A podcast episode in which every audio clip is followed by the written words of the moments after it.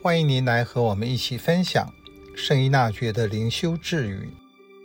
四月三十日，若非掌上神思意愿，也非经过同意而做的事，都应算是虚荣，而非攻击。您渴望在教会内参与服务吗？或是已经在教会内做过许多服务？这些服务是主动去做，还是被动接受的？经验中为他人、自己留下的回忆是美好或遗憾。不同的结果在于自己是否真的是为天主而做，也就是在天国内的攻击，而非幻灭的虚荣。这句智语在十六世纪的背景下，对于权威就会这样接受。在圣统制的结构下，一个没有受过教育及训练者，就不可以不照制度行事。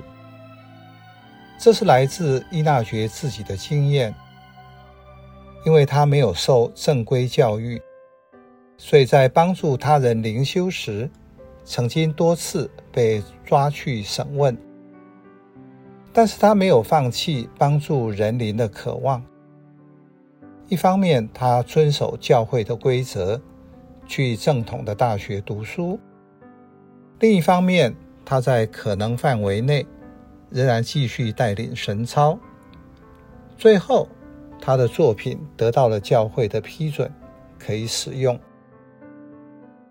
所以在祈祷中有一个想法出来，在信仰团体却不被接受时，如果很快的放弃，就会灰心丧志，造成什么都不想做。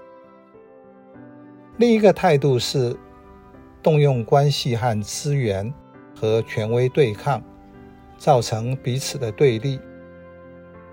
这两种显然都不是接受圣神的带领。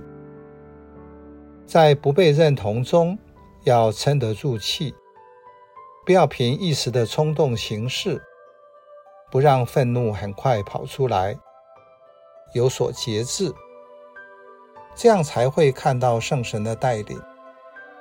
虽然彼此意见不同，但不是敌对。圣神要我们一起，每一个人都有贡献。而不是因为虚荣而做，这是天主给伊纳爵，也是给教会的恩宠，共同做分辨。这里面一个很重要的记号是来自圣神，带领人团结而不是分裂。重点是如同初期耶路撒冷教会一样，在信仰中表达出同心合意。